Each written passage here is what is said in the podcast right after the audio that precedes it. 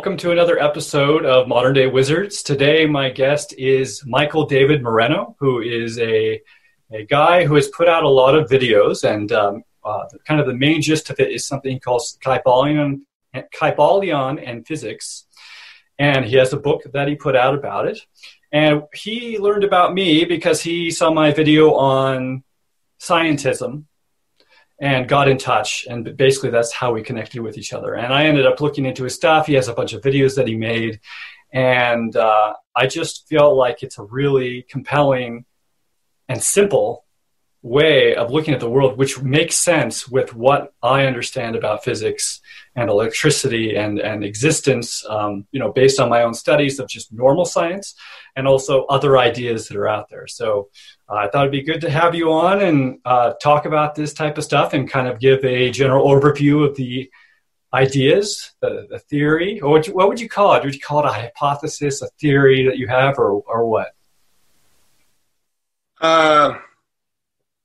Well, the truth.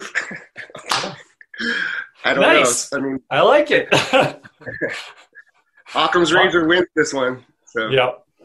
So a lot of people listening to this episode may not know what the Kybalion is. So I think we should probably jump into that really quickly. What is the Kybalion?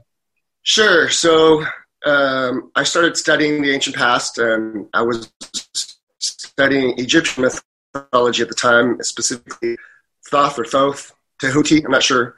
There's different ways of saying it. It's the Egyptian god of wisdom and knowledge. And through that, it led me to this book called The Emerald Tablets, that Kybalion book. And I started reading it, and it was written by a guy, as people called Hermetic. And I disagree with your viewpoint, but if you just follow the 7 principles, there are 7 specific principles. They're very, very simple. And I applied them to what we think we know, and it turned out to create an atomic model that answers everything about nature, really. And it relates that energy is the foundation for nature. So we follow the rules of nature, unlike what quantum physics is saying. They say that energy is separate from nature, acts different from nature. You know, we have these tiny little atoms, and in the middle of the atom, the nucleus, they're saying there's all kinds of things, the quarks, ups, downs, neutron, protons held together by weak force and strong force. It's so crazy. It's out there. It's so insane. So we have a book written based on some information, which we got, I think, from somewhere else, which is fairly old. And you're basically saying that what this book, maybe the elaborations in the Kybalion are kind of going beyond what the original thing, it's just basic, here are 7 laws of the universe. So if those are the laws of the universe, we knew them a long time ago, why don't we know them now? The answer is really complicated. The same reason that, the Library of Alexandria was burned down, the same reason that civilizations keep getting destroyed. There is a group. Well, let's just go back. Peer-reviewed is a wall of, certain information cannot make it past this wall, no matter what. So why they do that, it's a form of control. The reason I find it to be somewhat nefarious, unfortunately, people aren't going to really believe that because, for example, I had a friend, an acquaintance, an employee, he was showing me a video about, the sun being made out of gas. And I was like, this is ridiculous. The sun would have blown up if it was made out of gas, obviously. And he was like, well, this is peer review. What are you talking about? And slammed his computer closed and walked away because he was so upset. People really get upset. They learn to believe these things this entire lives. And for example, my father even, it took him, after I had discovered this model, it took him 5 years to even acknowledge that I was probably correct, and he had one question for me, which I didn't know the answer to at the time. He said, well, if fire is being repelled, if it's the opposite of gravity, then it should be round in space. And now here I was ready to piss my pants. I was like, I don't know. I had no idea. So we looked it up, and whew, sure enough, NASA had taken a photo of an atom in space, not an atom, a flame, and it was round in space. And I was like, oh, thank goodness, So my father was right. And he's like, okay, maybe you're onto something. 5 years it took him to ask that question. Even now, 7 years later, he's like, well, I'm not sure. What exactly are they seeing? Why are they using all these mathematical equations to see these things? And I don't have an answer for that because my answer is a lot simpler. So I don't know what they're doing. It seems like we've been wrong for over a century. And that's the hard part. People are going to really, really be upset that we've been wrong for over a century. And the premise, the entire premise that energy was positive and negative, that was the start of something wrong. Because, you know, dinosaurs and trees have been here millions of years on this earth and long before we got here. And they were all created out of energy. There wasn't some magical force, you know, everything is positive, male and female, not positive and negative, male and female, just the seventh principle of the Kybalion. All things are masculine and feminine. This exists on all levels. It's true. So either it's due to humanity just being incompetent, or it's due to someone deliberately trying to skew our knowledge as a humanity, or maybe somewhere in between. I would guess it. You know, it's a mixture of both of those things. But I think it would be good now to go into what are the seven laws, just real quick. So first one is everything is mental. First one is mind, the universe is mental. Yeah, the all is mind, the universe is mental. That means what does that mean? What does that mean to you? Everything that's been created has been consciously created. So there's a giant intelligence. The intelligence of the universe exists, and it is aware of everything. It's aware of every single atom. It's aware of all life, everything, everywhere, all at once. It's the most intelligent thing there ever is. Some people tap into it, and they call it God. Some people call it angels, depending on your religion. Some people call it psychic, whatever. But this intelligence exists, and it has created all things, and it's... I don't know if it's in control. Maybe it lets itself go and people just see what happens. I don't know. I think, to me, the purpose of life is what if, you know. So that's how I see it, this grand intelligence behind everything. So, and it has to be. I mean, this thing that the atom is so simple and basic that it allows for complexity to grow as it builds upon itself. And it's marvelous. It's a work of genius. No one else could have thought of it except the greatest intelligence, I think. That could exist, yeah, totally. All right, so what's the second law? The second law. Oh, gosh, I should know these by heart by now. Oh, I have the book, too. I'll look at it out. Okay, as above, so below. As above, so below. So as above, so below means that the microcosm of things is exactly the same as the macrocosm of things. So and I get into that like a tiny atom, you know, there's also giant atoms, which I say like the sun is a giant atom. So modern black holes are giant, enormous, gargantuan atoms.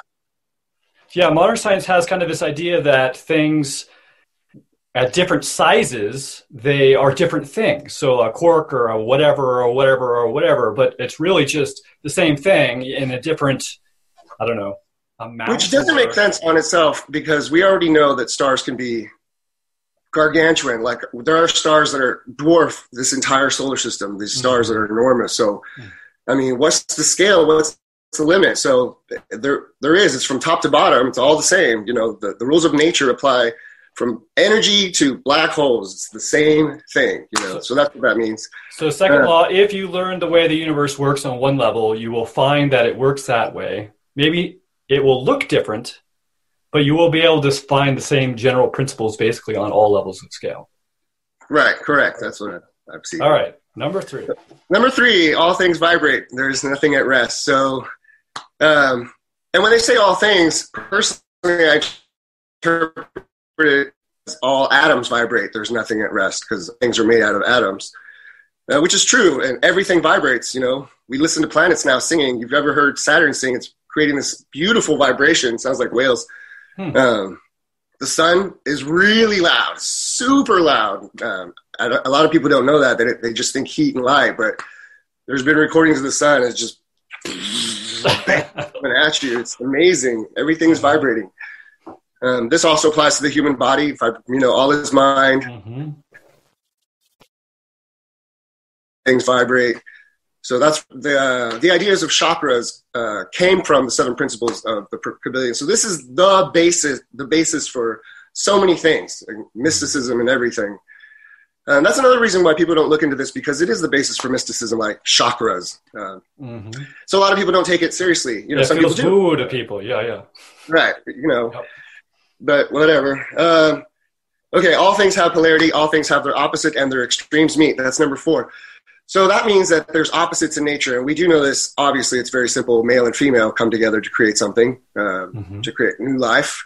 You know, two males, no matter what, will never be able to come together. Now, I know politically, some people call themselves male, and they're not able to. Aside from that, I'm just talking about like basic. Uh-huh. Let's just put humans aside. In nature, okay, that's safe. That's safe. Let's put humans aside. In nature, males and females come together to create more life. This happens with plants, fish, everything. You know, the way that reproduction. Some of the strangest reproductions are fish. There's a flatfish. They're both male. They both like have this point, and they'll jab each other. And the first one to jab each other is the male. The one that gets jabbed turns female and has to lay there. Wow. Yeah, it's so strange. Some of the it's amazing. It's work of art. It's a work of art. Obviously, like I said, this goes back to the first principle. This kind of stuff is genius. It's so beautiful and creative. Who else could have created it but the intelligence of trying? So. I want to squeeze something in here. Kind of, you mentioned that you don't like to think of things or the idea. You said earlier that it all started. Uh-oh, my screen just went off. 1 second. Are we back? Hello? Okay. So you're saying it all started kind of when we went wrong, was when we started thinking about things in terms of negative and positive. So, but this usage uses the word polarity. People generally mean negative and positive. What is the problem with negative and positive instead of male, female? Okay, well, the same rule applies to polarity of male and female. They do come together. The attraction between male and female, you can't deny it. It exists. So that's polarity. But there's nothing negative in nature. So I remember as a kid when I was learning math, they're like teaching us negative numbers, and the teacher literally said, these are irrational numbers. And I asked, why are we using them? And he said, because that was the answer. So, you know, I was little, I didn't think much of it yet. But there's nothing negative in nature. So negative literally means the absence of something. So if it's not there, how, you know, what's there to have polarity? Nothing, right? You know, it was a mislabel, unfortunately. So, if you change it to outward and inward, male and female, it makes more sense. Yeah, they both actually have existence. Right. Yeah. So, okay, number 5. Number 5, all things have rhythm, like the swing of a pendulum. So, like the ocean tides coming in and out, a heartbeat, the moon cycle, you know, comes in and out. Super moons or harvest moons, and then they're further away. And all that. It kind of goes back to the vibration thing. I mean, a lot of I'd say the 2 to 7, they all kind of seem to be sort of saying the same thing from a different perspective. They're talking about two sides. Absolutely. The Sudoku puzzle, it just fits perfectly. It's perfect. These 7 principles are perfect. Whoever left them for us thousands of years ago was certainly a lot smarter than we are now. Yeah. So, all right. But yeah, that's what that means. Everything has rhythm. Everything, you know, has a cycle, and we know that that can be validated just through researching history, nature, you know, seasons. You can apply this to everything. So it's pretty simple. Number 6, every cause has its effect. Every effect has its cause, and chance is a law that is unrecognizable. That was interesting to me, especially, you know, talking to physicists who are really, really mean, by the way. They really get angry if they find out that they're wrong. Some of them that are open-minded, that's the one they have problems with, is like, what do you mean chance is a law that's unrecognizable? That doesn't make sense. Well, it's beyond them. It's beyond us, you know. And that, I think, is a more scientific perspective of saying that great intelligence, principle 1, is in control. But we can't really define it, so it's called chance because we're too small to see it. Yeah, it's too complicated. We can understand to a certain level the cause and effect of things, but at a certain point, It's so unbelievably complex that we would just never have a chance of seeing anything but noise, basically. Exactly. Exactly. Yes, sir. Yep. And then the final one, which is probably my favorite, the first and the seventh, all things are masculine and feminine, and this exists on one level. So that means that this great intelligence, that rule number one, is male and female. It's not just male. Like, I know a lot of people, we've been taught generally as a society for the last few thousand years to think of God as male. Recently, I've realized that God is male and female, like your great parents, the great mother and the great father. Mm-hmm. You know, the Holy Trinity would be the great mother, the great father, and you yourself, or anybody from anybody's perspective. Mm-hmm. And in fact, the more intelligent side of the universe is the feminine side, because all life comes from females. Whereas males, the male side of energy is more destructive, light, very destructive. So, it's weird. But it does mean that this great intelligence is male and female. It's not just male. So I know a lot of people, when they start thinking about God, they're like, because of the Bible, we've been taught that. It's very patriarchal, which is fine, but there's a reason for that. And I mean, I also found the reason for that. Like I said, and you mentioned earlier, I was learning physics by studying mythology, and by studying mythology on my own, like a college kid studying for finals for like 7 years straight, 10 years. I mean, I learned so much. Wow. I love this stuff. It's amazing. That's insane. Yeah, that's is. Crazy, man. That's awesome. So, I think, like, for example, the reason that we have the patriarchal belief in God as male, because of the Bible, but if, the Sumerian culture tells the same story as the Bible, except God is split up into gods, and different functions were different gods. And I started researching those gods, and it's insane. It's insane. The world we live in is a lot crazier than people realize. Mm-hmm. I don't believe that we're alone. I don't either. I don't think that. So, but anyway, so this great intelligence is male and female, and it all manifests itself in the tiniest of objects there ever was, the atom. Mm. It's one thing, it all vibrates. So here's where that all those seven principles apply to what we think we know. This is the atomic model. So we know there's light, and light moves outward. It just goes which direction. So all males have an outward property. True.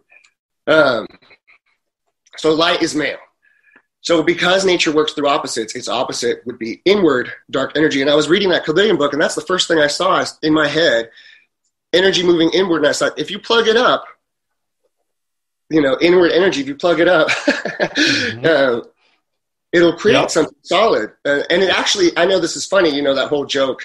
It's exactly what it is. That's the, outward light surrounded by inward dark energy is the basis for sex and everything reproduces. That's the reason for atomic vibration. It's like a penis moving outward, all constantly inside this vagina, some dark energy. And there's the cause for atomic vibration. Quantum physics doesn't have a simple answer for that. Right now they're saying it's M string, that atomic vibration is caused in some alternate reality by membranes. Who knows? But also, where the light pushes against the dark, it creates something solid. And that's how atoms are solid. We don't have an explanation for that from quantum physics either. So there's two really simple answers that come instantly out of just understanding this basic model. Okay, so energy, basically, you're saying, can take on masculine, properties, can become masculine, or it can become feminine. If you don't mind, if we could start a little more basic, like, what do you mean by energy in this model? Okay, there's two things that create all things. Well, see, now I'm going to sound crazy. This was all in search of trying to understand God for me personally. So I see energy as the breath of God, inward and outward, and that breath creates all things. Mm-hmm. So to me, that's what energy is. There's two breaths, the outward, it's filled with light and heat and sound, and the inward and is the opposite, but it is the creator of life, because but it can't create life without the male, but once it does. So those are the two. I don't think that sounds crazy at all, especially if we're working within a framework of the first rule is basically the mind of God is what there is. So I don't think it's.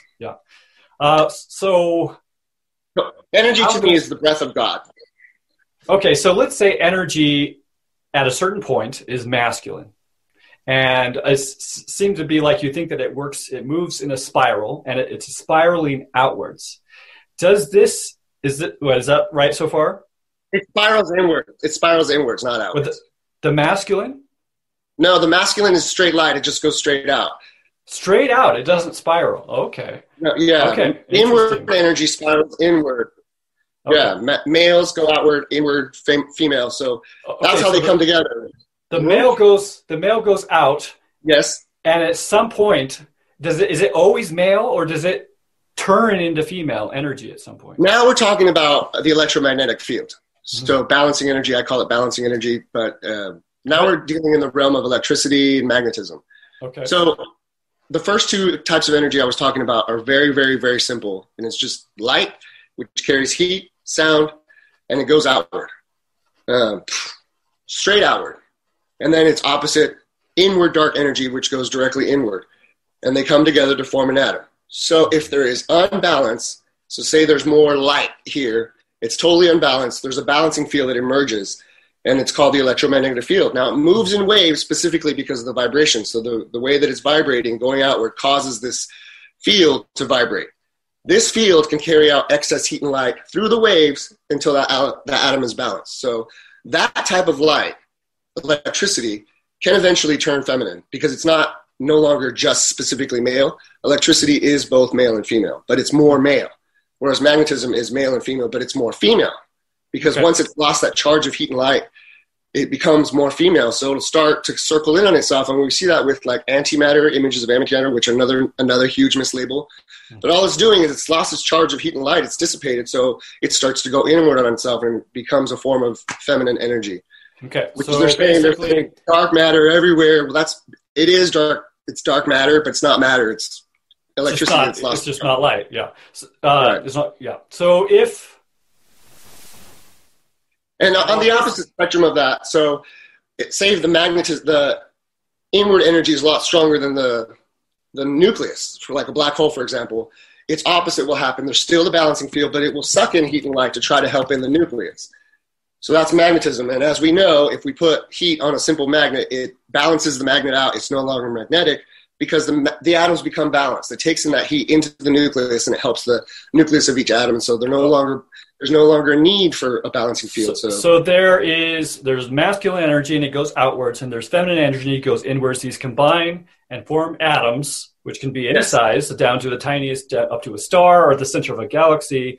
And these don't change, it sounds like. And then there is, once this merge, this combining has happened, there can be imbalance between the two energies, and that's when balancing energy comes out.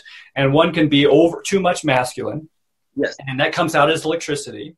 And one can be too much feminine, and that comes in as sucking in, basically magnetism, as you were, I think, said in one of your videos. Is that right? Okay.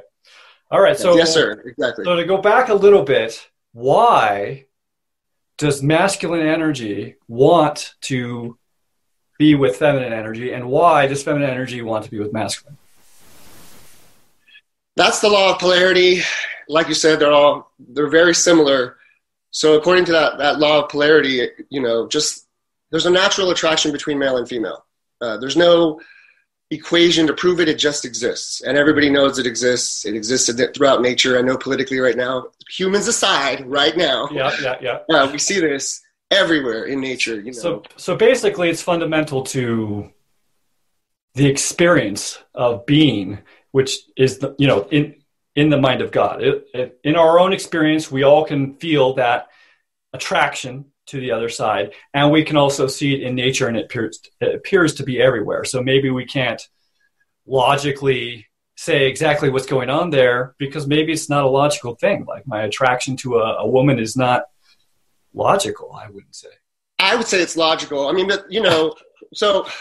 I'm not attracted because of what I think about her, though. You know what I mean? It's like I can understand it logically, but it's not because I thought about it logically. Right. It's just a natural part of being. It's the way it is. You know, in the mammal species, there is homosexuality. But then again, you know, mammals, like us, you and I are not specifically 100% male. Everybody's born female and they turn male if they're, you know, the chromosome kicks in. So, especially with mammals, you know, there's penguins that are homosexuals in zoo. They made a big deal about it, big story. And it exists, you know, whatever, dolphins. So I think as we get more complicated, the what if starts to kick in, you know, the what if of what if this, what if that. But on a simple, basic premise, energy itself, it is, you know, just male and female. And that attraction for outward to go into an inward spot, the act of reproduction, is just the thing that drives the universe, sex. It's, you know, it's crazy to say. So I don't recommend people that are under 13 to really understand this until they've actually learned reproduction. And not in a vulgar manner, but how it really works, what it does, including why there's an erection, because that also happens in energy. The form of an erection does happen in energy. That's the repelling force that gets created. That's the push against other bodies. That's why there's space between atoms. There's, you know, territorialism within animals is another form of erection, like pushing out, you know, creating a space for yourself. So to tie it back into one of the Kybalion things, how does this attraction and combining lead to vibration? Again, it's sex. Penis inside of a vagina, it keeps going. I'm sorry, I don't mean to be vulgar, but that's exactly what's happening in an atom. This energy is just, it's like, oh, it's so excited to be inside, you know, this penis inside of a vagina. Yeah, so it's attracted, and then the motion is stimulating. It just keeps, it wants to be more and more stimulated by this thing that it's attracted to. That's it. Okay. Exactly. That's it. You nailed it. Stimulation. I couldn't have said it better. I wish I would have thought of that myself. And then there's the idea of when people think two opposites come together, there's, you know, the matter, antimatter type stuff, and we think of giant explosions and things like that. You seem to be saying something different is going on when masculine and feminine come together. Yes. As far as antimatter, so we were talking about electricity losing its charge of heat and light. So once it does, they try to manipulate that balancing field that lost its charge by shooting in, you know, a beam, which is also balancing energy, has waves, and there's particles. The waves carry the particles, and they try to, this thing was diminished. It was no longer carrying charge, but they try to shoot a beam through it, and it couldn't hold it, so it exploded. That's the one thing. But the other thing that they're doing at the Hadron Collider is they're smashing atoms together, and they're seeing all these particles fly. And they're naming all these particles, Higgs boson. This is where people are going to get really upset.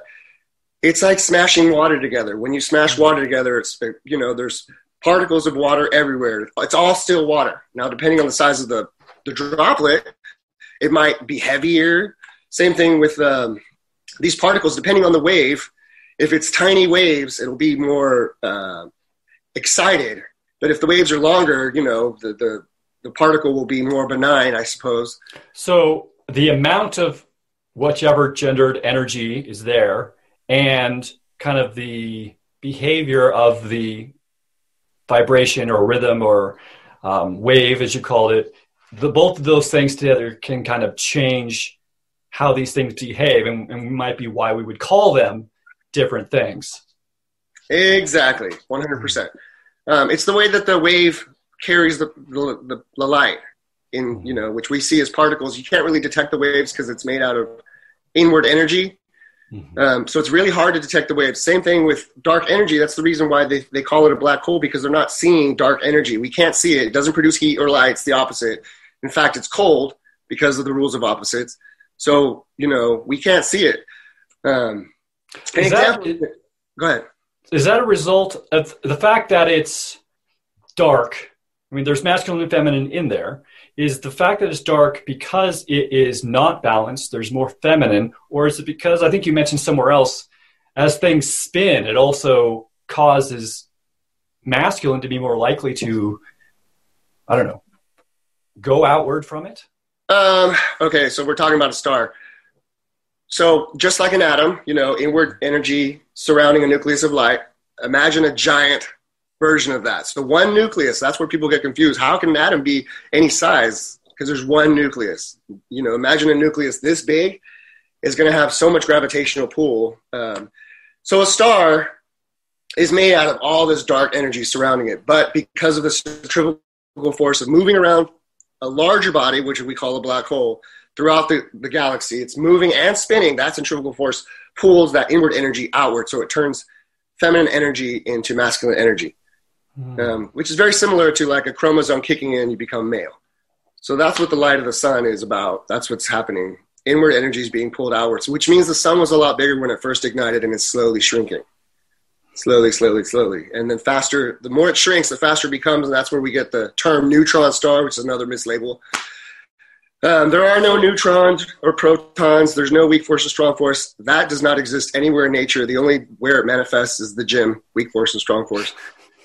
But it doesn't manifest anywhere else in nature. It's another misnomer because they're trying to understand this. This model has been wrong since 1932. James Chadwick screwed it up. And I think now it might have been done on purpose to throw us off, because if we knew, the thing about understanding this model is it threw off my whole understanding of God from the Bible, and I had to re-question it.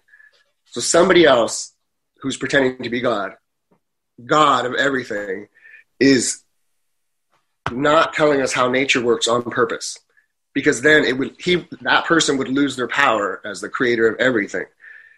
So that's part of the reason why I said earlier it's slightly nefarious. And there are brotherhoods, ancient organizations that have existed for thousands of years, because people were a lot smarter to think in long-term planning, and most of us don't. We don't realize that kind of thing exists. And that's where I go back to peer review being a form of control. And who controls peer review? I don't know. Maybe an organization like Freemasons, maybe something else. I don't know, but it's lost credibility to me. I don't care what peer review says, you know. Yeah, that's a whole big topic. I mean, you almost felt like you were alluding to non-human beings who, like when you said that they wanted to be seen as the God. It doesn't necessarily have to be non-humans, but anyways, I don't want to go into that. I think that would be a really interesting podcast episode to go into. I had a question about, so we're talking about at the scale of a star, we know that things can go supernova. That's one of the things that can happen. How does that work in the model? And also, does that happen at different scales, like the atom or the black hole? So that explosion that we saw, the antimatter and the positron beam inside the antimatter, it overwhelmed the nucleus, and the nucleus exploded. So with the star, it's all this inward energy, and as it's traveling around and spinning, the centrifugal force pulls that inward energy outward. And once it gets small, the nucleus is still the same size. It overwhelms the outward energy, and everything just goes out. And that's what we're seeing with a supernova, an explosion. All the nucleus releases itself, and it's just light going out everywhere, just straight out masculine all over the place. Very destructive. Like I said, light, heat, and sound are very destructive. So that's why, back to the idea that actually the intelligent side of energy is feminine. Yeah, because light is very destructive. So I want to jump into the gravity part, because I think for me that was really the most interesting. And the idea it gave to me is you kind of describe how, I mean, generally we think about opposites as being perfectly opposite. So it's like if one does this, then the other one does the opposite thing. But you talk about how masculine repels other masculine. Yes. But female doesn't repel other female. And another interesting thing is that female is attracted to any male, especially the strong ones. And of course, proximity, I think, has an impact. So could you talk about how gravity is kind of made out of that? Yeah, and I just want to reiterate, we're talking about energy, not people, because I know people are going to see that and be like, well, that's not me, I'm male. Something crazy. It's people aside. Just straight up energy, yes. So this flame, they say that it's being buoyancy, it's pushing it up. That doesn't make any sense, because a round flame in space that's not explained by that, So gravity, everything drops, goes down. But so what's the opposite? So the only thing I thought when I was staring at the flame, I was like, oh, it's being pushed up. So why? The reason is there's a large atom inside this earth. With a nucleus, and who knows how large that is? That's a math problem. I'm not a mathematician. I just know the basic logic of it. And it might even be just this big, the nucleus, filled with light, moving outward.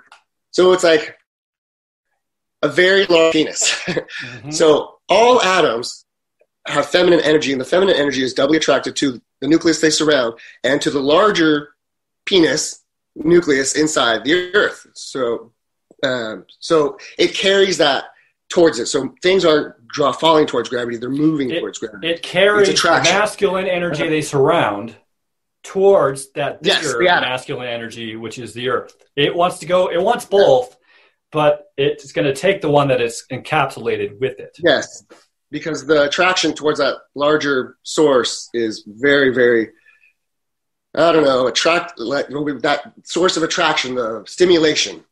You know, that's the stimulation. But the opposite, of course, is free masculine energy, free outward energy instantly gets repelled. So that means that the nucleus of an atom, or the large one inside this Earth, is similar to this, because even quantum physics has an equation for this, that similar charges repel, or similar charges repel each other. And that is true, but the reason is because they're male. Males repel each other. So that's the space between atoms and gravity. So it's space between atoms. The atoms are the same size. So all the atoms are repelling each other, but the feminine energy is attracting it, so it keeps it all together. Both are working at the same time. That's why there's space between atoms. That's why they don't fly apart. That's why they don't come closer. In larger orbits, planets and... Yeah, same thing. We can't get away. Like star, you know, they'll try to get away, but they can't. There's always, you know, the principle of rhythm. So gravity, like our giant atom inside the Earth, keeps us pushed away from the sun, but all the inward parts, and I call it, the term inward parts is a measurement of dark energy. I came up with that. I found it in the Bible, Job 38, 36, I believe. Who put wisdom in the inward parts? See, they knew. Somebody knew back in the day. So these inward parts, the dark energy, one measurement of dark energy is attracted to this larger nucleus, but also to the larger nucleus in the sun. So, you know, I mean, it's working in all directions. And everything is connected. I don't know if I'm making sense. No, I already kind of understand it, but I think you're making sense to even someone who hasn't heard this before. I think another thing worth talking about would be, I think you described how there's that attraction. Can I go back? Sure. The thing with the flames, even like you can test, anybody can do this, take two flames, and you'll see that there's a thin line between them where they should already be one flame. That's that repelling force at work. It's a really simple experiment. Buoyancy does not explain that, but repelling does. And repelling also explains why a flame is round in space. So gravity is attraction and repel. It's not just attraction, and that's what a lot of people don't realize.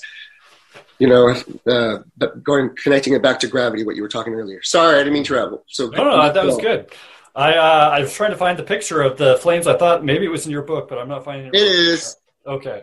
No, it's okay. Don't go looking for it. Okay, so then there you go. Nice. Thank you. Okay.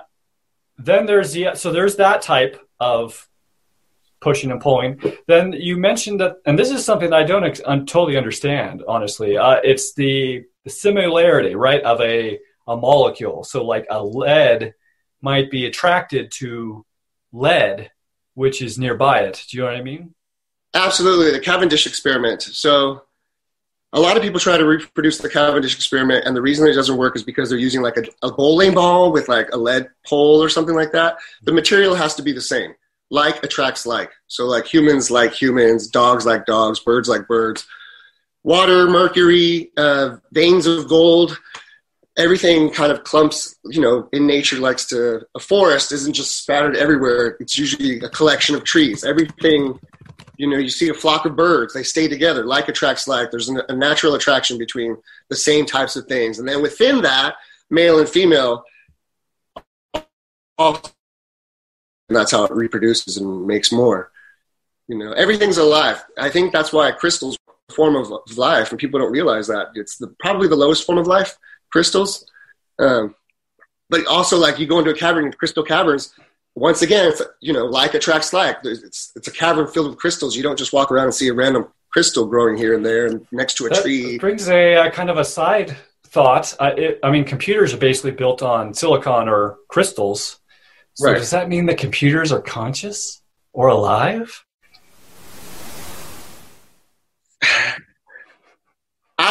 Yes and no. Even a battery. Sometimes I wonder if a battery has a life of its own. Like I said, everything's alive. We just don't. At our level, we can't see that it's alive because it's just not really doing anything. It's providing power, but we don't see it as alive.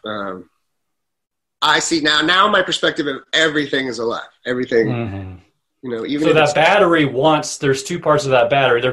That battery wants to be balanced, right? There's the two sides within it. And then when you connect them and you give them a path for balancing energy to flow, then they will balance each other because they want that. Why do things want balance?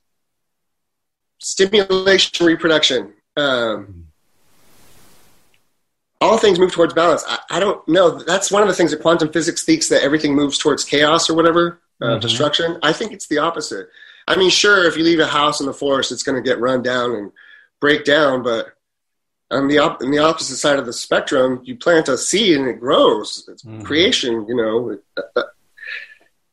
Balance everything. I don't know why everything wants balance. That's, again, the first principle with all is mind. That's the greatest intelligence of the universe, seeing what if, you know. Yeah, it's sort of, again, like asking why does the male want the female? It's because we all understand why. Right. Exactly. Okay, cool. Exactly, but we can't explain it. It's just there. That need is there. So that need exists with everything. That's amazing. It's amazing to me. This whole perspective is amazing to me. It blew my mind. The really great thing about it is it's really simple, and it's really simple to understand. And really, nature should be simple, and it should be able to be understood in ways that we understand looking out into nature. Like if I look out into nature and see things, I should be able to understand nature at a more basic level using those ideas. That just seems, I guess it's not necessarily the case, but it just feels wrong with all this. You have to go to school for 8 years and throw your head into weird mathematics and learning all this weird stuff to understand what's going on. When if this atomic model makes it past the wall of peer reviewed, if the world started learning the atomic model that I learned through reading the ancient past, this amazing, simple atomic model, it would change our perspective for everything. And we had this conversation through an email. I think understanding this atomic model frees your mind, because now you understand that everything is connected, and then the perspective of God is different. So you start even questioning religions, which unfortunately, I know religions there's a lot of good people out there that follow these religions. Don't understand that it's another form of mental control. It's mental slavery. For example, when I first discovered this, and I made the original videos a long time ago, 7 years ago, somebody commented, "Oh yeah, it's Jesus Christ, that all this stuff is Jesus Christ." And unfortunately, I had to disagree, because, you know, and the comment was, eventually we're all going to bow. We're all going to bow to this king. And in my mind, I'm like, why would God give me free will and then tell me that I had to bow? That's the opposite of free will. Why would God take that away from me and then tell me that he's good?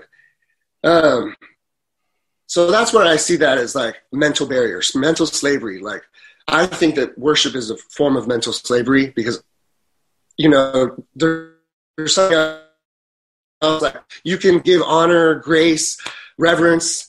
It's not mental slavery. You know, it's like your parents. You don't worship your parents. You love your parents. Same thing with God for me. I don't worship God. I love God. So it sounds like you see worship, the word worship, like for me, worship works as a word, but it seems like maybe you see the word worship as containing because of threat of or else. You know what I mean? Is that right? And here's the other thing, that this atomic model answers everything about this universe, everything. So someone lied to us. Someone in the ancient past that had control over humanity that still is using that same control, starting with the New Testament, actually with the books that came after the Torah, the first 5 books of the Bible, including the Quran, including Egyptian mythology. They've been saying that same lie to us. They've been telling us that we have afterlife, that there's a salvation and immortality. And the reason is because we live really such short lives with intelligence. People don't understand what would be our purpose if our lives was for short and there was no afterlife. What if this was it? And they get really upset. There's a lot of people that are going suffering. Well, how is that allowed? Well, the answer is we allow it.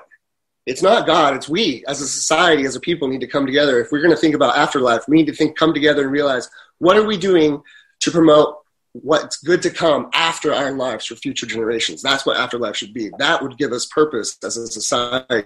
Mm-hmm. Instead of individually in a selfish level, oh, I'm going to live forever and see everybody in some realm that doesn't exist. There are no alternate realities. There are no alternate dimensions. Everything can be explained in this reality. But I think, once it destroys that perspective of worship that frees our mind, we as a society have to come together to promote something better for future generations. That's the only answer I can think of, because the mm-hmm. rest of it would just, there would be no point. You know, some people... I would say, no matter what, you're right about that, that is a good thing to do. I've gone through lots of different phases about how I think about... whether there's an afterlife and stuff like that. But basically, the current research that I'm doing right now seems like there could be, having a body creates a resonance in time or in existence, which can persist and maybe can be attracted to other bodies in the future. So it sounds like you were a Christian at one point. I was like, you've gone. Yeah. Have you gone all the way to being there isn't an afterlife, or at least we shouldn't act as if there is? Yes. In fact, I now call myself a universalist. So no one's really heard of universalism, but I have. Wait, are you talking about Unitarianism? Unitarian universalism, is that the same? I don't know. So the thing is, that the soul doesn't exist or that there's no afterlife, people are going to freak out, because one of the biggest questions after that is, well, then, you know, we have to have a code of goodness. What are we going to do with ourselves? So in studying, looking for that as well, I did run across the term, the Ten Commandments mm-hmm. and the name Yahweh. You know, the original Ten Commandments from the Torah, if you read the original translation, is there is nothing but Yahweh. And this word Yahweh in the ancient past does mean masculine and feminine. So a way of looking at it is there's nothing but the universe. There's nothing but male and female. There's nothing but God. So that's how I see it. So then I reinterpreted, you know, I took away all the excess from those 10 commandments. Like the second one is, I should know this by heart. It's been 7 years. The second one is, do not worship false idols. But if you take away all all the excess, is just do not worship, because you're free. Mm-hmm. You know, and then the third one, don't take God's name in vain. But then that word Yahweh, don't take the name Yahweh in vain. Don't take nature in vain. Mm-hmm. So it simplifies it into, you know, there's nothing but the universe. Do not worship. Do not take nature in vain, which is more sense, because societally, like I said, if we work towards helping each other out and the future, mm-hmm. that these principles make sense. I did add two to them. Do not hate and do not forget. And the rest of them stand as the Ten Commandments, you know. But I think I added two more, because one of the things that our society constantly does is we forget. We always forget. Yep. You know, even throughout time, how many times have we discovered electricity? You know, we've been here 190,000 years. How many times mathematically have we discovered electricity? So far, 3? Probably a lot more than that. And even in the Quran, it says, you know, God, we have destroyed civilizations many times and will continue to do so. I don't remember which verse that is, which surah. But, you know, I found that interesting. Okay, there's more proof. Even in the Old Testament, God is a we, mm-hmm. you know, created in our image. So it's destroyed historically through cataclysm, sounds like. In a way, maybe there's nothing we can do, at least about some of them. We might have some human-caused cataclysms at some point. But also there's the forgetting, which just kind of happens either due to people not teaching history or young people not being interested. Yes. And that's another form of control. Our media is dumbing us down. You know, they have control. Say somebody, this person 10 or 15 years ago said something really awful. And in the meantime, we're listening to really awful music on the radio, like shooting people and really vulgar sexual things. I'm originally a dancer. I teach dance still, but, you know, hip hop, ballet, all of it, trick dancing. Nice. I can't as a hip-hop teacher, when I teach hip-hop, it's so difficult to find music. I have to find this music because the messages out there are just so vulgar, and I can't bring myself to share that with kids. I mean, it's wrong. It's, you know, even and with hip-hop, there's so much crotch grabbing. I don't do that. I can't do that because it's – why would I teach kids that? They're kids, you know? Yeah. It's really sad. So, yeah, our media is really dumbing us down, especially lately. Gosh, I can't stand Hollywood. I know, it's rough. Yeah. All right, well, I think we pretty much – I'm actually surprised we covered pretty much the whole book, I think. Like, most of the major topics, even the final section of the book. And I just want to show people, like, this is – it's really amazing. I mean, you're a painter, right? Or at least you paint for these. But, I mean, this book is – there's these very simple explanations of things, and there's, like, really helpful, awesome paintings everywhere. So if you don't mind, shameless plug, sure. This book is called The Kybalion and Physics. It is available on blurb.com, B-L-U-R-B. Mm-hmm. You just look up Kybalion and Physics or Michael David Moreno, my book will show up. I'm not looking for donations or anything, but the only thing I have to offer is this book, and I do make like $4.20, something around there, for each copy that I sell, which is not much. It's not much to ask. I did put in a lot of work. This is 7 years of work. It shows a lot of, like, conviction. Like, you spent a lot of time looking into this, and you understood it to the point where you're like, I'm pretty sure this is the way it is. And I feel so, like, it's so important to get this out that even though I don't really have an audience, and I know that, like, right now there's not really demand, and it may not sell, I'm going to put out a freaking awesome-ass book. So I think that's really cool, man. So thanks for doing that. Well, thank you. Thank you for the opportunity for talking to me. And I'm grateful for this experience to talk with you, Mr. Kala. Me too. Yeah. All right. So I hope that we'll have another conversation in the future. There's lots of anytime. It was really fun. I really had it. We can talk about the ancient past, which is insane. It's so crazy. That's what I'm most interested in. Yeah. Cool. I'm excited. Which I also have a book out here. I'll just show you the cover. There it is. The Days Before the Flood. It's also available on Blurb, but it is a story about everything I could find before the flood put into one book. Because I always thought, you know, you have to go through Egyptian mythology, Sumerian, everything, Hindu, Greek, to find all these stories. But what if you found all these stories in one book? So I put them all together in one book. That's sweet. I'll have to check that out. Use a little creative license to glue them together. But yeah, it's pretty insane. It's pretty out there. So I'd love to talk about with you about that in the future. Cool.